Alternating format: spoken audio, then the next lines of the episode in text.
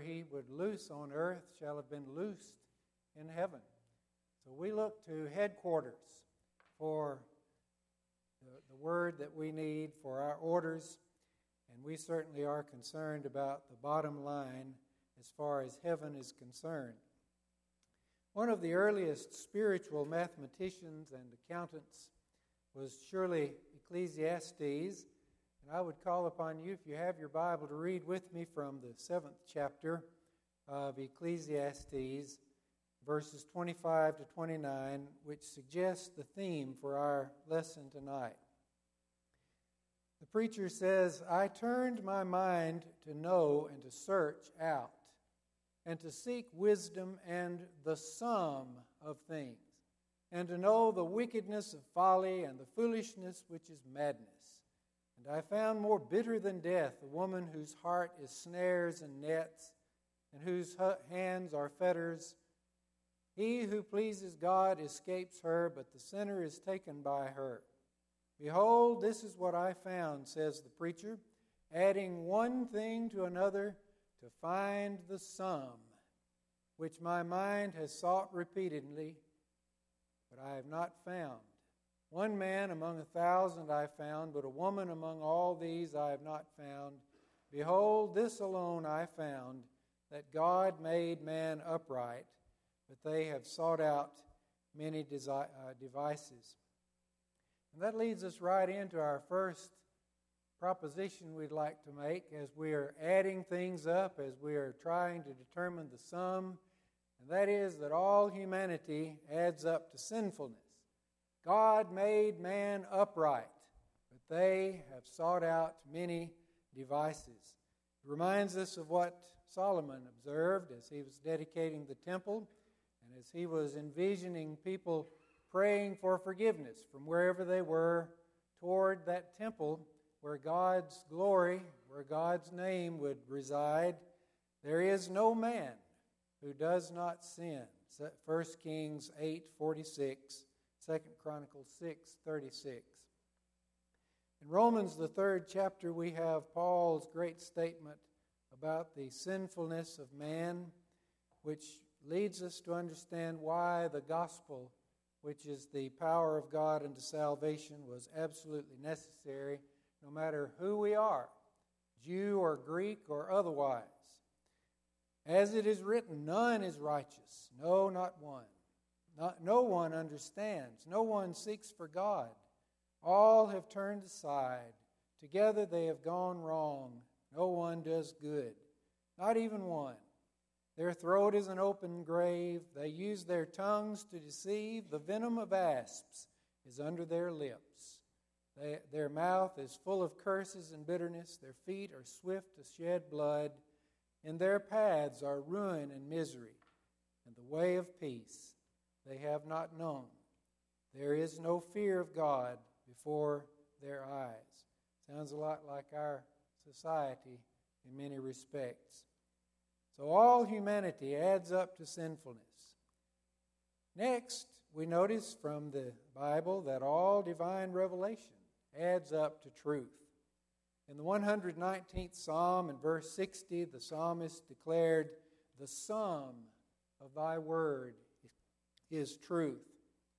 In the one hundred thirty-ninth Psalm, and in verse seventeen, the psalmist said, "How precious also unto me, O God, are thy thoughts. How great the sum of them. Were I to count them, they would be more than the sand in number. And when I awake, I am still with thee."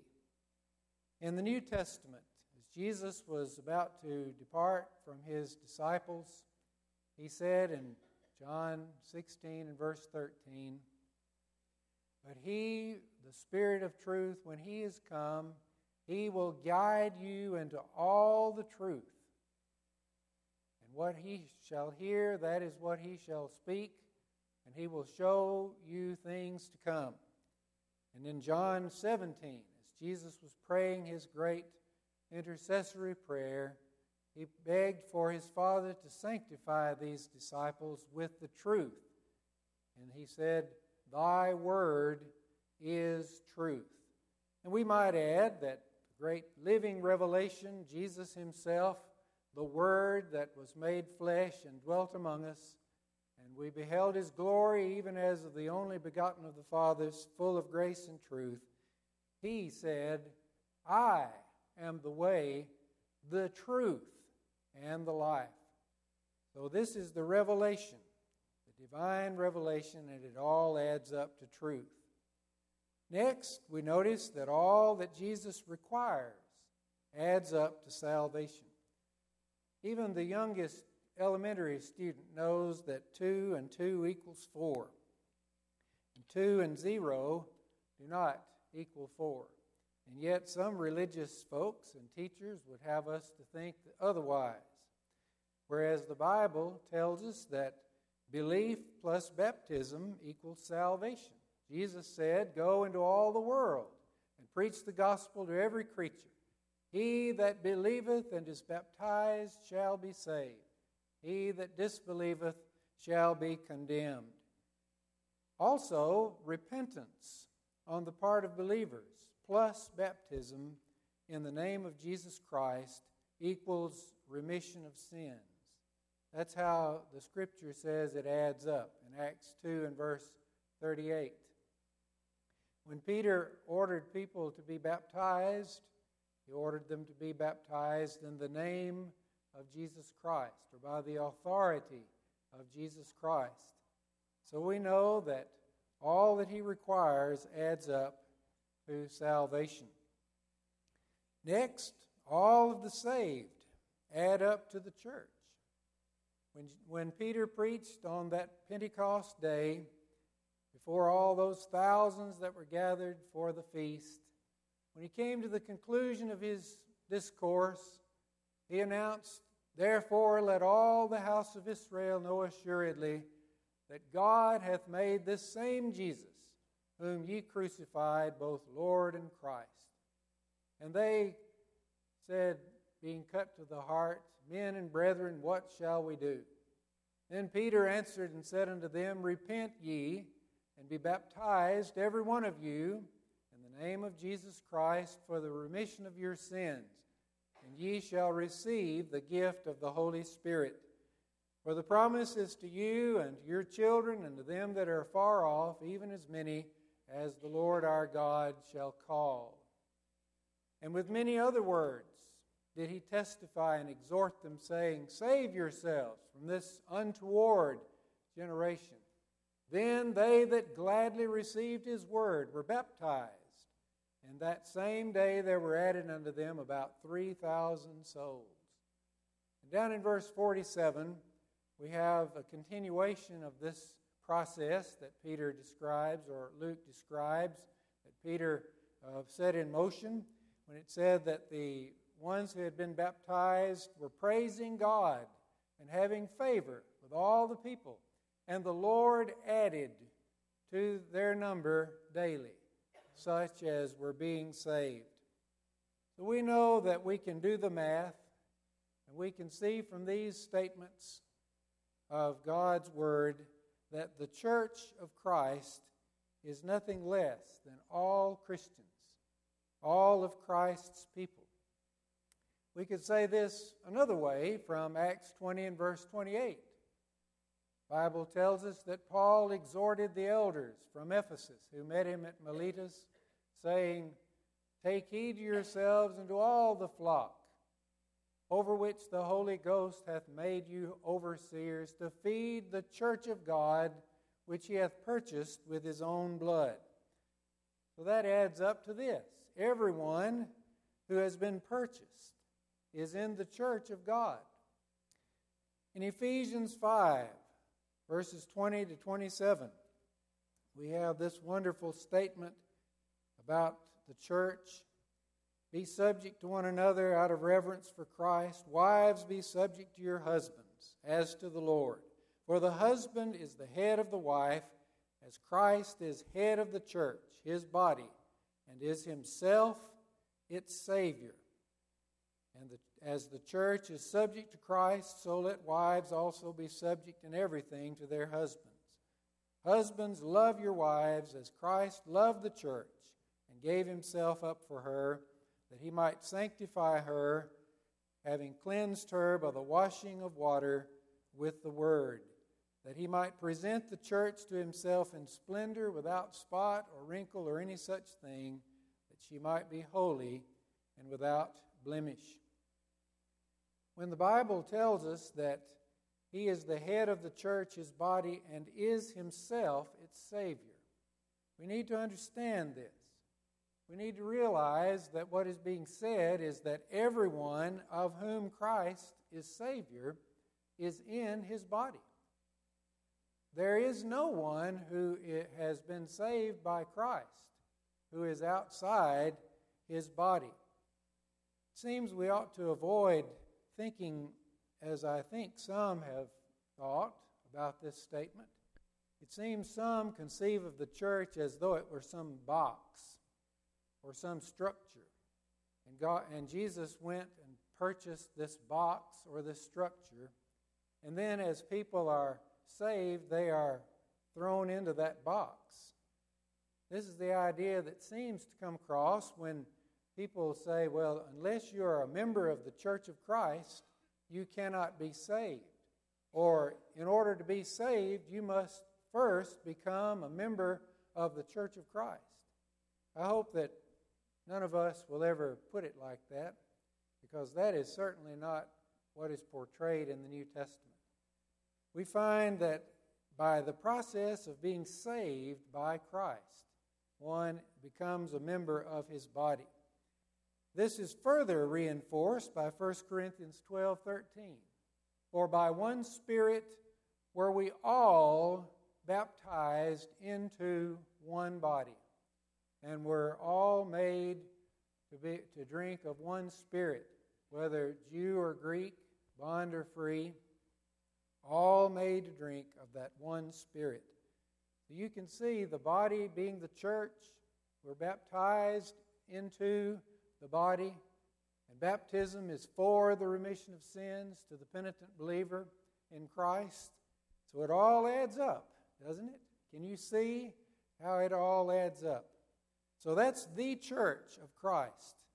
Nothing less than all Christians, all God of Christ's people. Then on the local level, we can conceive that a church of Christ, which is a way of describing uh, a congregation such as we have here, and thousands and thousands across the globe. A church of Christ then would be nothing more than all Christians, all of Christ's people in a given locality who may assemble for worship, physically possible for them to assemble for worship. There is nothing in between these two. There is nothing other than these as far as the New Testament is concerned. This math enables us, I'm convinced, to distinguish between denominations and the Church of Christ. If you were to ask, are all saved people in this locality members of this church? The answer comes back yes, then it is a Church of Christ. If no, then it is a denominational church. Ask the question, are all saved people in the world members of this church? If yes, then what you have is the Church of Christ. But if the answer is no, then it is a denomination. Next, all morality adds up to Christian love. In Romans thirteen, verses nine and ten, Paul makes this statement.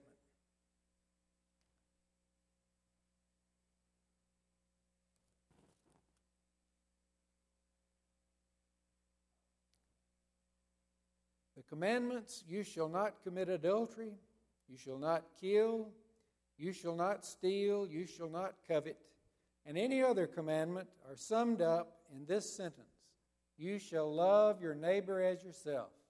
Love does no wrong to a neighbor, therefore love is the fulfilling of the law. And he says about the same thing in Galatians five fourteen. The whole law is fulfilled in this one word: thou shalt love thy neighbor as thyself. In James two and verse eight, isn't it interesting that he says, if you fulfill the royal law according to the Scripture, thou shalt love thy neighbor as thyself, ye do well. You notice that last part? You want to do well? You want your life to be approved by heaven? You want God to say, here is someone who has lived according to my will. Then fulfill that commandment. Love your neighbor as yourself. You will do well to do so. This reminds us, of course, of Jesus. When he was asked by a certain lawyer, what is the first and great commandment of the law? Jesus said, the first and great commandment of the law is this: thou shalt love the Lord thy God with all thy heart, and with all thy soul, and with all thy mind, and with all thy strength. And the second is like unto it, namely this: thou shalt love thy neighbor as thyself. The whole law is comprehended in these words, or it, the whole law, the law and the prophets, depends upon this commandment. So we see that it's all added up. It comes down to Christian love. Christian love involving love for God and also love for our neighbors. Charity suffereth long and is kind. Charity envieth not. Charity vaunteth not itself, is not puffed up, doth not behave itself unseemly, seeketh not her own, is not easily provoked, thinketh no evil, rejoiceth not in iniquity, but rejoiceth in the truth, beareth all things, believeth all things, hopeth all things, endureth all things. Charity never faileth. That's Paul's description of what we're talking about from the thirteenth chapter of First Corinthians. Next, observe that all morality, or all things that Jesus commanded the apostles, adds up to discipleship. For he ascended to sit at the right hand of the Majesty on high. Our Lord said, having come to his apostles, all power is given unto me, both in heaven and on earth. Go ye therefore and make disciples of all nations, baptizing them into the name of the Father, and of the Son, and of the Holy Spirit, teaching them to observe all things whatsoever I have commanded you. And lo, I am with you always, even to the end of the age. All things, all things. Let that sink in. That means everything that Jesus taught those apostles, they were to teach others to observe after they had been baptized. And that means that anything more than that or less than that is not sufficient. It's that, no more, no less. All things. Anything other just doesn't add up. Well, we ought to also observe that that includes what the apostles wrote. We know this from First Corinthians fourteen thirty-seven. The Apostle Paul said, if any among you considers himself to be a prophet or spiritual, then let him acknowledge that the things that I write unto you are the commandment of the Lord. The commandment of the Lord. When we read the letters, the epistles of Paul or other inspired men or other apostles, it's just as much the word of Jesus as it, as those red letters, if you have a red letter Bible. The uh, actual words of Jesus that he spoke, the words of the apostles under the inspiration of the Holy Spirit, are just as much the word of Jesus as those words that came out of his mouth. And those words, when you put it all together, when you add it all up, here's what Peter said is the sum.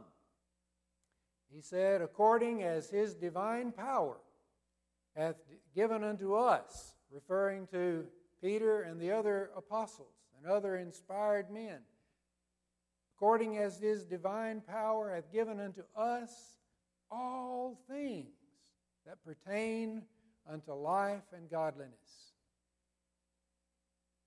according to the knowledge of him who called us to his own glory and virtue. Does that not remind us of John sixteen thirteen? Jesus promised Peter and the rest, He, the Holy Spirit, when He comes, He will guide you into all the truth. So we're not surprised that His divine power made good on that promise and revealed to Peter and the other inspired men all things that pertain to life and godliness through the knowledge of Him who called them to His own glory and virtue. Well, a good place to end then, in view of all that we've seen thus far, and especially the last thing we observed, is that all things add up to Christ. I just yesterday completed a reading of William Baxter's biography of Elder Walter Scott. I certainly can recommend that. I certainly can recommend anything that you might could read that would give you more light on the life of Elder Walter Scott, because he was among all of the Restoration pioneers. He was one who really put a lot of emphasis upon Christ and saw Christ and the truth about Christ as being the the star that we ought to look to, to follow, to cast our gaze upon and focus upon. He wrote one of his great works, is it is called The Great Demonstration. And what he, what this is all about is the proofs in the Gospels that Jesus Christ is the Messiah, the Son of God. And that's what he emphasized with all the fervor in his being. But that was not something he came up with, because as we're about to see, the New Testament does exactly this. When you look at the New Testament, it all adds up to Christ. You could include the Old Testament. When you look at it in, in the, through the eyeglasses were provided in the New Testament, it all adds up to Christ. All things add up to Christ. I would suggest that all things begin and end with Him.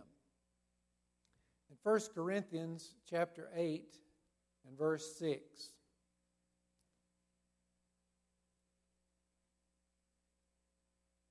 we're told, "Yet for us there is one God, the Father, from whom are all things and for whom we exist." And here it is, "and one Lord, Jesus Christ, through whom are all things and through whom we exist." In Ephesians chapter four and verse ten, we're told that the one who descended is also the one who ascended far above all heavens. Why? That he might fill all things. Jesus is said to fill all things. In Colossians, the first chapter, beginning with verse fifteen. And as we read, please listen for how many times the word all appears. "He is the image of the invisible God, the firstborn of all creation. For in Him all things were created, in heaven and on earth, visible and invisible, whether thrones or dominions or principalities or authorities, all things were created through Him and for Him. He is before all things, and in Him all things hold together. He is the head of the body, the church. He is the beginning, the firstborn from the dead, that in everything He might be preeminent. For in Him all the fullness of God is was pleased to dwell, and through Him to reconcile to Himself all things, whether on earth or in heaven, making peace by the blood of His cross." In Hebrews chapter one and verse three, he is described as one who had been appointed heir of all things. Next, I would observe that he ends up with all things. We could look at that previous statement, Hebrews one three, heir of all things. In Matthew chapter eleven, verse twenty-seven, Jesus said, "The Father has given all things to the Son, and no one knows the, uh, the Father except the Son, and the ones to whom the Son would reveal him." John three thirty-five, all things the Father has given into the hands of the Son. In chapter thirteen, verse three, Jesus, knowing that the Father had given all things into his hands, knowing that he had come from God and that he was going back to God, he took his clothes off and put a towel around him and washed the disciples' feet.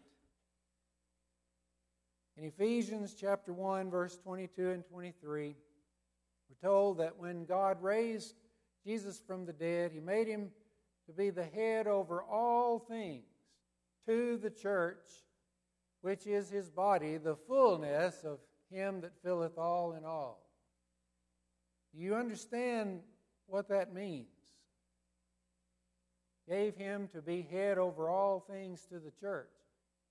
I've worked with this, trying to understand it, and the best I can do is, is to understand that what is being said is that God gave Christ to the church. And who is Christ? He's none other than the head of all things. If you look at the original language, you can see that the object of that verb, gave, or the indirect object, would be to the church, Christ being the direct object. And then it describes who he is, who was this great gift to the church, and that is the head of all things. Our citizenship is in heaven, from whence we look for a Savior, Jesus Christ, who shall transform our lowly bodies into a body like unto his glorious body. And how will he do that? By the power whereby he submits all things, or subjects all things to himself. Matthew twenty-eight, verse eighteen, Jesus said, "All authority is given unto me, both in heaven and on earth." So he does end up with all things. It's worth giving up anything. In fact, worth giving up all things to have him, and with him we get all things. Paul said that he had counted all things loss, and gladly, that he might gain Christ. Philippians three and verse eight. Romans eight, verse thirty-two, "He who spared not his Son, but gave him up for us all, will he not with him give us all things?" Oh, we cannot afford for one second to be without Christ. We cannot afford to neglect to be in relationship with him in view of how things add up. We should all see that apart from the figures found in God's Word and without Christ in the equation, things just don't add up. What is your bottom line this evening as far as heaven's calculations are concerned? Thank you so much for listening, and may God bless you.